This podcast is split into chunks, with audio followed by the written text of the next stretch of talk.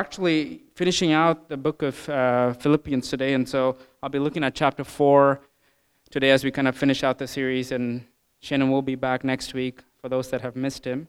I know we all have, so he'll be back next week. Um, so, looking forward to that. Um, quick story as we get started. Um, soon after Lindsay and I got married, she being uh, a good wife as she is, she was like, I'm going to learn how to cook some Indian food, so you know I can cook Indian food at our house. Um, I was like, okay. Um, for those that haven't eaten Indian food or cooked Indian food, it's a lot of work. Okay, it's it's takes hours and hours. It takes a lot of preparation. It involves way more things that than your cabinet can hold. Uh, and so it, this, is, this is a long process. And so she was like, you know what, I'll pick the simplest one. And so we picked chicken curry.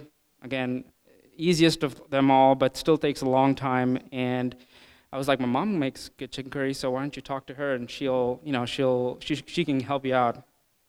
Bad idea. Should have just gone to Google.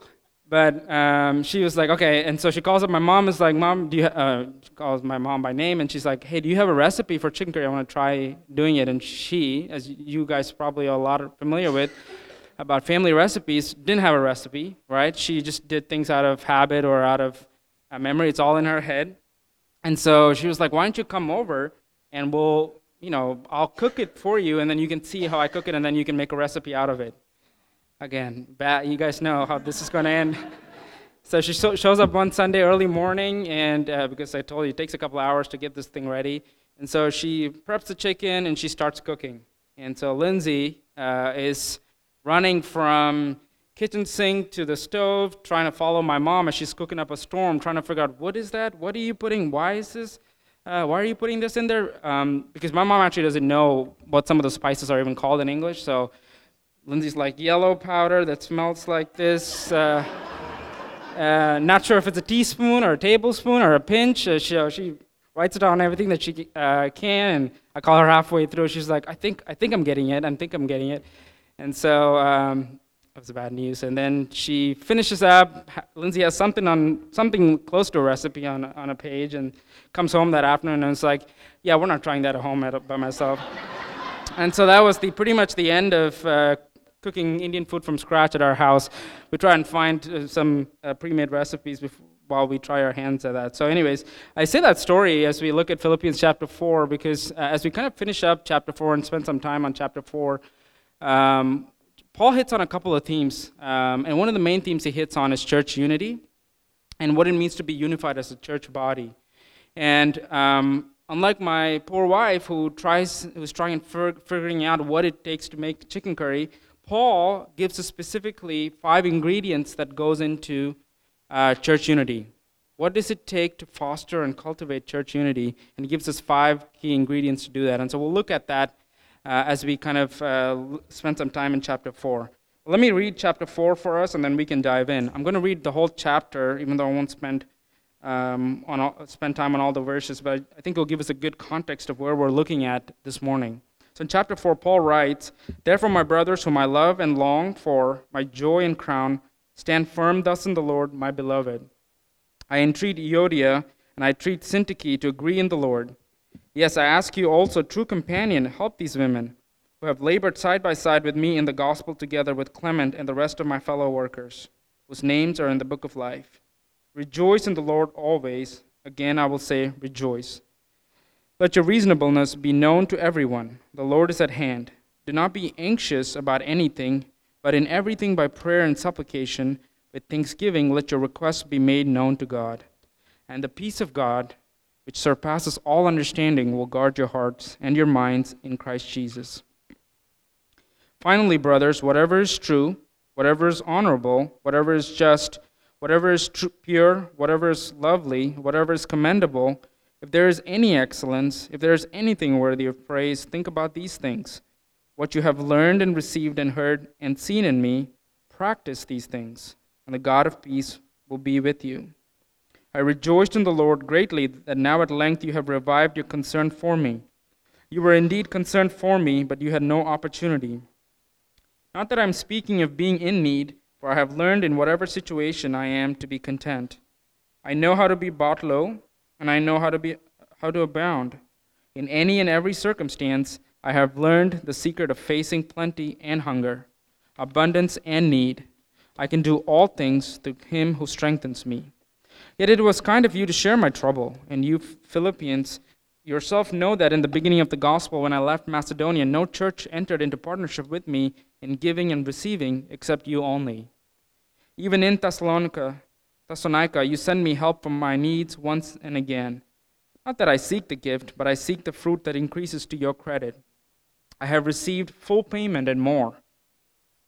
I am well supplied, having received from Epaphroditus the gifts you sent, a fragrant offering, a sacrifice acceptable and pleasing to God. And my God will supply every need of yours according to his riches in glory in Christ Jesus. To our God and Father be glory forever and ever. Amen. Greet every saint in Christ Jesus. The brothers who are with me greet you. All the saints greet you, especially those of Caesar's household. The grace of the Lord Jesus Christ be with your spirit. So, as Paul kind of finish out, finishes out his letter to the church of Philippi, um, he kind of, like I said, hits this theme of church unity and kind of gives you, a couple, hits on a couple of highlights that I think kind of feeds into this idea of church unity. But before we even look at, kind of dive in deep into the scriptures and try and figure out what he's talking about. Just want to uh, touch on four things about unity before we get started. So, think about what what do we mean by unity? Like, what are we actually talking about? So, when we when we what we mean by unity specifically is that uh, unity is when we are of one mind, one spirit, and one mission around the gospel. Okay, so it's while we may differ on a lot of areas, we may differ on how we do things. We agree on the mission around the gospel. And so the fact that we are children of God, reconciled to God, supersedes all of those differences and brings us together. So that's the kind of a definition of unity that I want to work with today. Second thing to keep in mind, and I think this is important, is that unity does not mean uniformity. Okay? The, it's important, again, to keep in mind that uh, a lot of times uh, we think when we mean by unity, um, looks like um, uniformity, where everybody looks the same, acts the same, smells the same, you know, talks the same way, etc.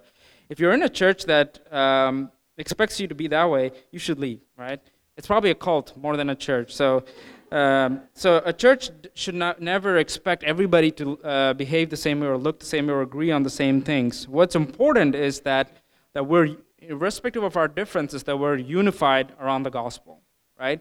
that we, through love and relationship with each other, are unified around the gospel. So that's the second thing. The third thing uh, that's important to talk about unity is it's why is it important to talk about other than the fact that Paul talks about it in this text, and that's the text I got today to preach on. Um, it's important to talk about it because in, I'm not sure about you, but in my kind of experience, when you get a whole bunch of sinners in one room and ask them to love and serve each other, things don't always go smoothly, right? They, they, you're bound to get hurt, misunderstood, offended, you know, be rubbed the wrong way. That's just all uh, things that you experience. And I think a lot of times people are surprised that they experience these things. Uh, and I'm like, what did you, what were you expecting would happen when you uh, walked into a room full of sinners? So again, we uh, obviously don't do it on purpose, but this is this is bound to happen uh, because we are in the process of being sanctified and not already perfect. So, again, I think as our congregation grows and we add new folks to the, uh, the midst, and as we think about this potential merger with First Baptist, I think it's important for us to keep in mind uh, that unity uh, in, in the church and unity, whether it's small C church or as Redeemer or big C church, that we keep in mind that unity is something that uh, the gospel or the scriptures exhort us to do. And lastly, before we get in, um, don't you love when the introduction is four points before we get into the. Sorry, I just had to say these things. Uh, it's, it's important, again, I think uh, something I've constantly seen is people think that unity is an end in itself, right? And I, I, just want to specify that unity is not an end in itself, that we don't want to be unified at all cost or at any cost. Okay, and Paul addresses this a little bit in his text and I don't I won't have time to go into it, but it's important that on the way to unity that we don't sacrifice the gospel, that we don't sacrifice the mission around the gospel. Okay?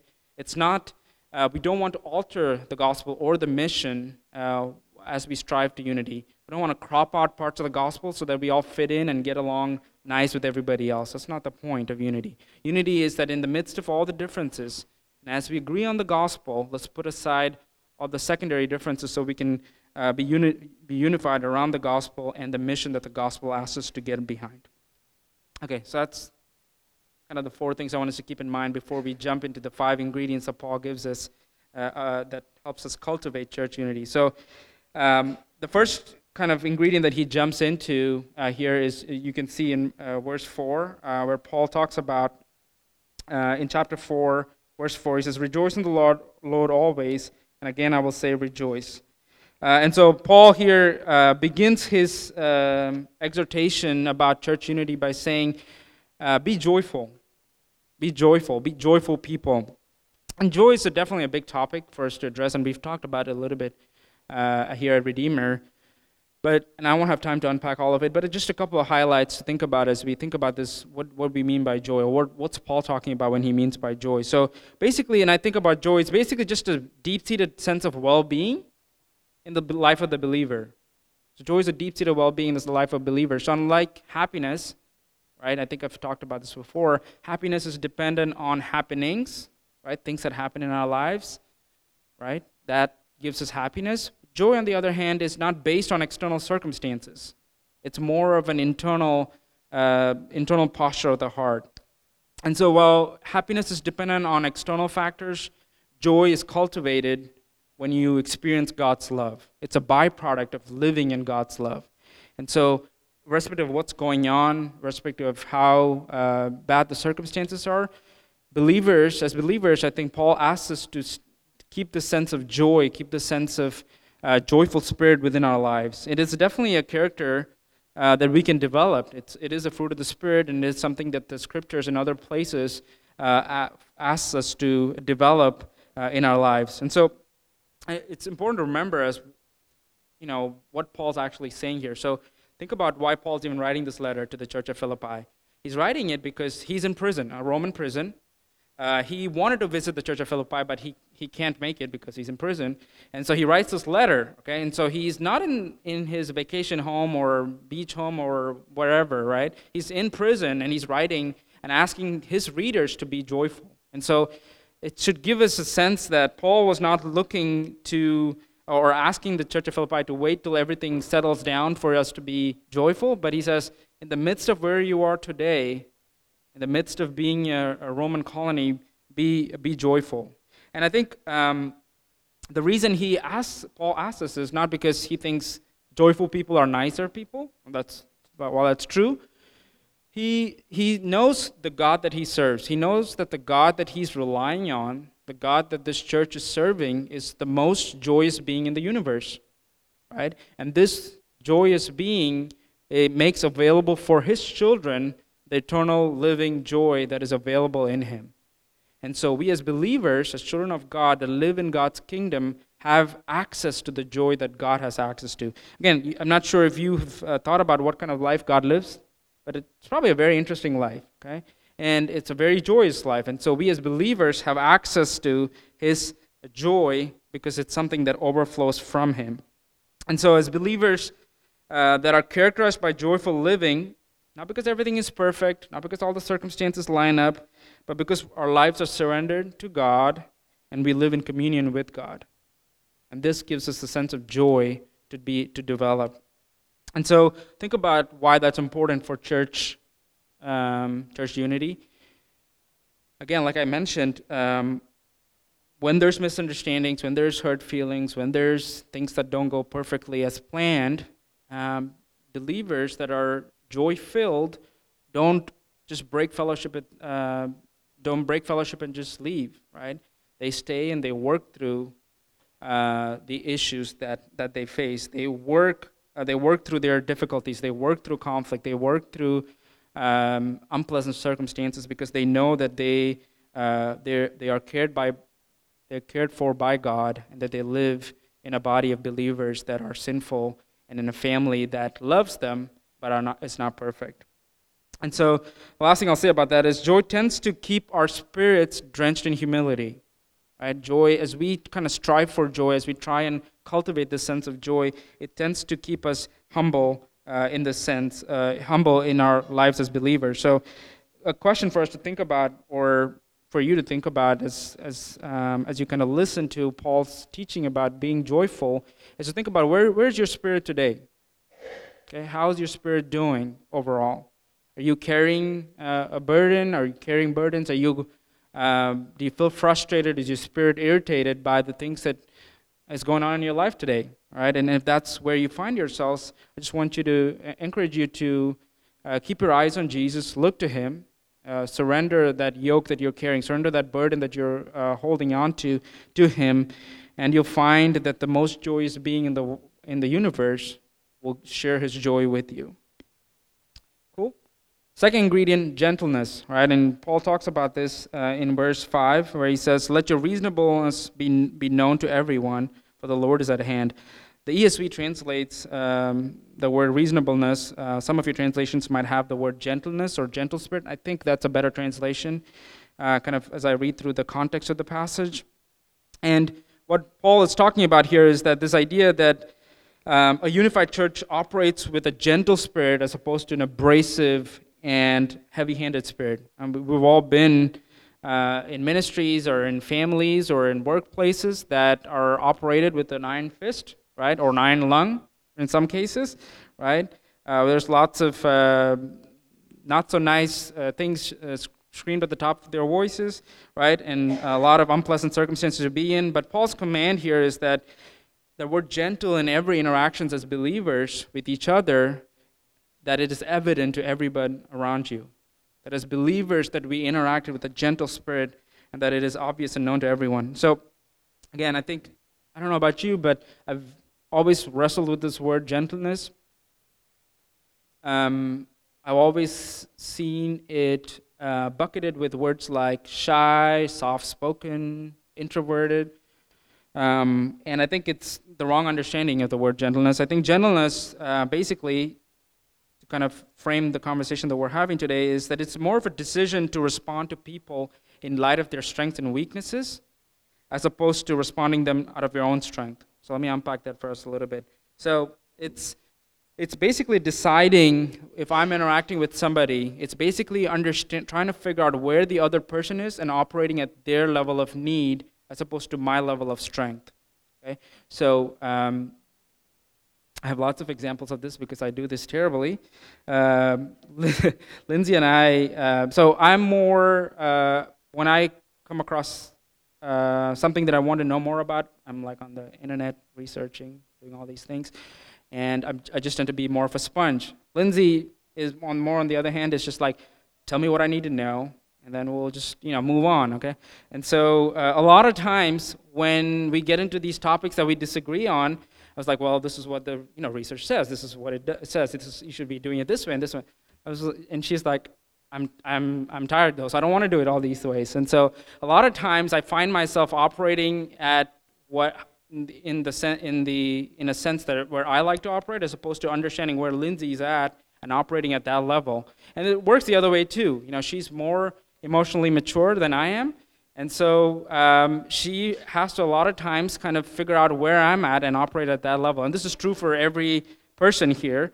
Uh, and that's the idea that, that, um, that I'd like to, uh, that's the definition of gentleness that I like to operate with, is that gentle people don't come into a relationship maintaining a posture of superiority regarding who they are or what they've done, but rather they uh, come to communicate that my relationship with you is more important than you being impressed with me. And so I operate at that level. And so, again, this is very hard uh, for you, those are teachers, and we just prayed for all the teachers, and this is one of the reasons we pray for teachers, is compliance is very hard when you're gentle. Okay, people don't tend to take you seriously at times, and so um, when we, when it's when it's necessary to get compliance or when it's necessary to get everybody to do the same thing or to get everybody to do something faster right more of an authoritarian style is better uh, but paul here doesn't seem to be concerned about efficiency or uh, getting it done as fast as possible. He's more interested in being in you being gentle and or me being gentle. So uh, Paul here commands us to operate with gentleness as we interact with each other. And so he says, let gentleness be cultivated and be present in every interaction in the church family. And I think it's important for church unity because it helps people feel cared for and um, feel like they're part of the family. Um, because I don't know if you've been around people that constantly are abrasive or heavy handed. You're never sure where they stand on how they feel about you. And so I think um, it's important that gentleness operate in all of our conversations and in all of our interactions. And I think, and you know, I've seen it been done well, and even difficult conversations, whether it's with your child or with, with another uh, fellow believer or with somebody whose life is in sin, gentle, gentle uh, difficult conversations can be had in a gentle manner. And so, something for us to ponder here as we think about this idea of ingredient of gentleness is to think about do we consider or do we consider the effect of our words and actions before we actually say and do them? I mean, this actually goes for social media too. If you post, right, do we think about what is it that we're saying and the impact it might have on people before we actually do it? Um, if you, again, I think it's important for us to keep in mind that this characteristic of gentleness is something that's portrayed in Jesus too. As he uh, shepherds us, he's known as the you know as, as somebody that's uh, gentle with us as we as we're corrected and as we are kind of moved away from sin. It's something that Jesus uh, Jesus operates in when he interacts with us. And so I, I would say if you find yourself in that position of being abrasive or being heavy-handed or saying I'm just going to do it my way. Um, let me ask you to consider and look to Jesus as, as an example as opposed to looking at uh, just how you've always operated. Okay, so that brings us to the third uh, ingredient here that Paul has listed for us, and that is um, to trust God with the outcomes. To trust God with the outcomes. If you look at um, chapter 4 and verses 6 and 7, um, Paul uh, begins by saying in verse 6, he says, Do not be anxious about anything, but in everything by prayer and supplication with thanksgiving, let your requests be made known to God. And the peace of God, which surpasses all understanding, will guard your hearts and your minds in Christ Jesus. And so I think what Paul is saying here is as you interact, as you do ministry, as you uh, go about your Christian life and developing as a disciple, uh, make sure that we work hard and work sacrificially, but at the end of the day, the outcomes need to be left to God. We need to trust God with the outcomes. And this is very critical. I should have said, by the way, before uh, I started, all these are sim- simple things and they're obvious, but they're all, as I'm like in every, uh, in all of my notes, I find myself saying, this is hard, this is hard, this is hard. So this one's hard too. And so one of the things that we find, I don't know about you, when I invest in somebody or when I invest in a project, all right, things that I'm doing at work or working towards something, I want to see it come to success. I want to see it come to fruition. I don't like, and I want it to come to fruition at the time that I set out it to be, right? And that's why, uh, you know, that's how I tend to operate. And a lot of you probably uh, relate to that. Uh, unfortunately, when you work with people and, you and you work with uh, sinners again, like, there's no timeline. Uh, and there's definitely no timeline that fits our timeline. And so a lot of times it's important for us to be a church that uh, is unified so that we don't drive people away, for us to just minister without an agenda, minister without, a, uh, without manipulating, and just leave it for God to bring the outcomes. A lot of times, and you guys are probably familiar with, we feel like as churches we need to say the right things or play the right music, create the right ambiance so that people respond or make decisions. And I think that's um, not how the gospel lays out or the scriptures lay out for us how we must minister. Paul says, you know, we plant seeds, we water, we nurture, but at the end of the day, the harvest is, belongs to God, and He gives us the harvest. We don't have to manufacture and manipulate people into certain states of uh, repentance or decisions or salvation or anything like that, because those things don't tend to last. So, Paul says here, as you minister, as you operate, as you strive for unity, make sure you take uh, trust God, trust the outcomes to God by taking to Him in prayer. And I think it's important. Uh, I don't know about you. Again, I grew up in a more of a tightly knit religious tradition that conditioned me to think that God and uh, the universe and everybody will only function if I do it right or if I do it this way. Um, and if you've operated in that environment before, you probably find this very hard to be uh, hard to just let trust trust God uh, with the outcomes. And I think it's important for us that we rely on prayer, that as we minister sacrificially, that as we serve sacrificially, we do it uh, not like we do we do it like it depended on us, but we don't trust our hard work. We work hard, but we don't trust our hard work. Again, very hard and almost asking something impossible, but I think that's what Paul's asking us to do is to work sacrificially but trust God with the outcomes.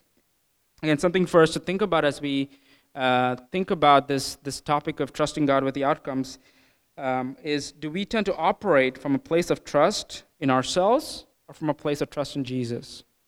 Okay? And so, one of the ways you know if you're operating out of trust in yourself is you get frustrated when things don't go your way. Again, it's, it's, pos- it's, it's normal for us to not feel excited when things don't go our way, but is it something where there's, you know, remotes being thrown at TVs or, you know, just, you know, screaming, etc., etc., whatever the case may be? Or do we tend to just rely on God and be like, okay, didn't go as I planned, but trust God that God will bring to fruition what His will?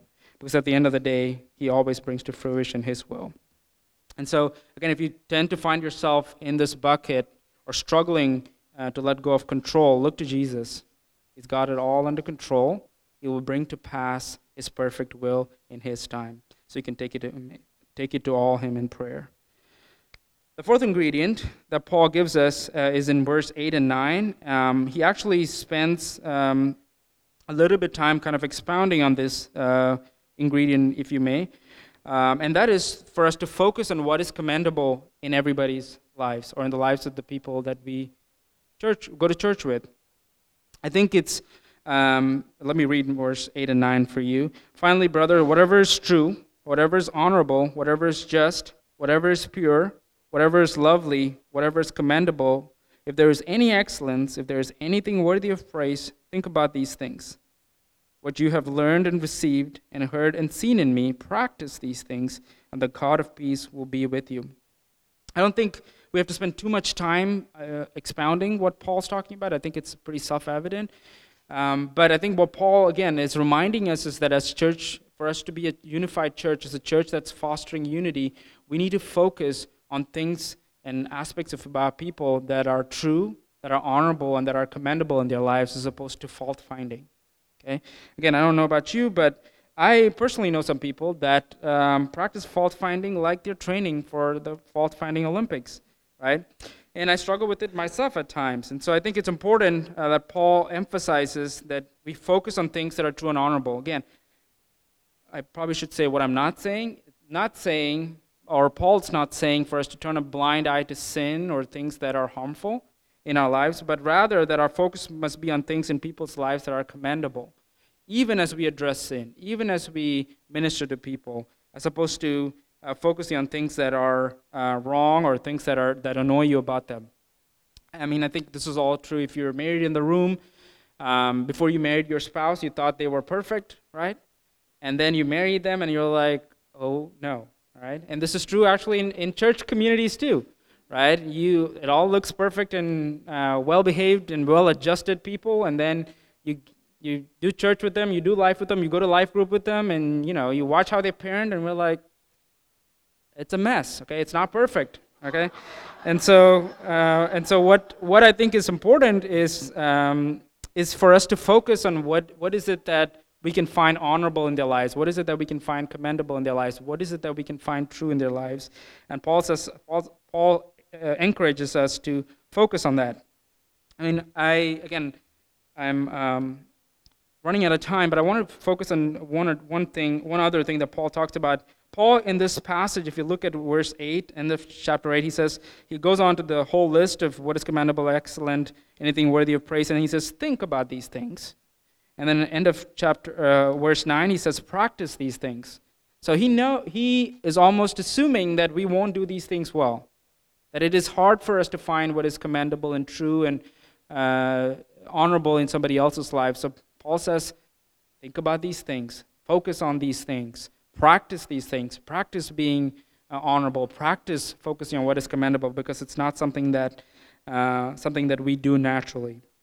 Again, I think um, the, uh, the, the thing, the question that, that I want us to kind of uh, think about is if you find yourself hung up on people's faults or people's um, hang ups, then uh, ask yourself if you find yourself struggling with this specific uh, ingredient. Do we lack this ingredient in our lives, or are we able to forgive and keeping, keep loving the people around us? Again, it's not saying that we ignore sin or that we don't address conflict or that we don't address hurt feelings, but we do all of that with a gentle spirit. But once it's addressed, we're able to move on. We're able to continue fellowship with the saints as opposed to trying to find a, a different place to do that. And think about a church body that, foster, that cultivates this, uh, this characteristic, where things that are honorable, things that are um, true are focused on, as opposed to things that are uh, wrong or things that we're not doing perfectly. And I think that it tends to foster unity and it builds people up as opposed to tearing them down. I think it's important, again, if you find yourself there, I think it's uh, important to remember, and I think it's just an, uh, a reminder, because I know most of you know this, that Jesus loved us in spite of our sin, right? Um, and he died, he still died to bring us salvation. And I think if we live with this realization, the gratitude of God's mercy will give us the ability to forgive um, other people, and it will be sufficient enough for us to let go of other people's faults. Okay, fifth and final ingredient for church unity that Paul gives us here uh, is is the latter part of the latter part of the the letter that he gives us, and it's basically the willingness to serve and be served. Okay, and so this is Paul. Uh, I won't read again. Read read the, that section, but um, if you look at the if you look at the passage that uh, Paul focuses on uh, after talking about focusing on what is commendable, verses 10 and on, he talks about how the church at Philippi served him. How even when nobody else was serving him, he um, the church at Philippi stepped up and served him. Even when he was in prison, they, he served him. And so I think it's important uh, as Paul addresses, spends uh, basically the majority of this chapter, or almost half this chapter, focusing on this section for us to think about uh, how this helps us foster church unity. I think, one, as with any family, uh, it is important that the load in the church family is um, shared by everybody as part, everybody in the family. Okay, so if you um, if you're part of the family here, and um, you know the expectation, or as, as is with every family, is that you would participate in the life of the church, whether it's serving in kids' ministry, whether it's serving in greeting, whether it's serving in media, whatever the case may be. The expectation is that as a family member, as part of this family, that you're participating in the life of the church by serving. Again, I think it's important for us to keep in mind that um, if the needs of the whole family are borne by a few people, they get burned out.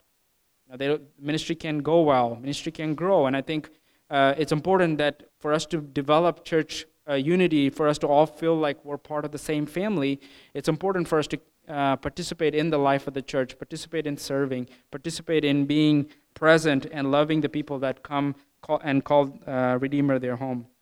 And so I think that's the first thing that uh, I want us to kind of keep in mind as we think about what it means to uh, serve each other.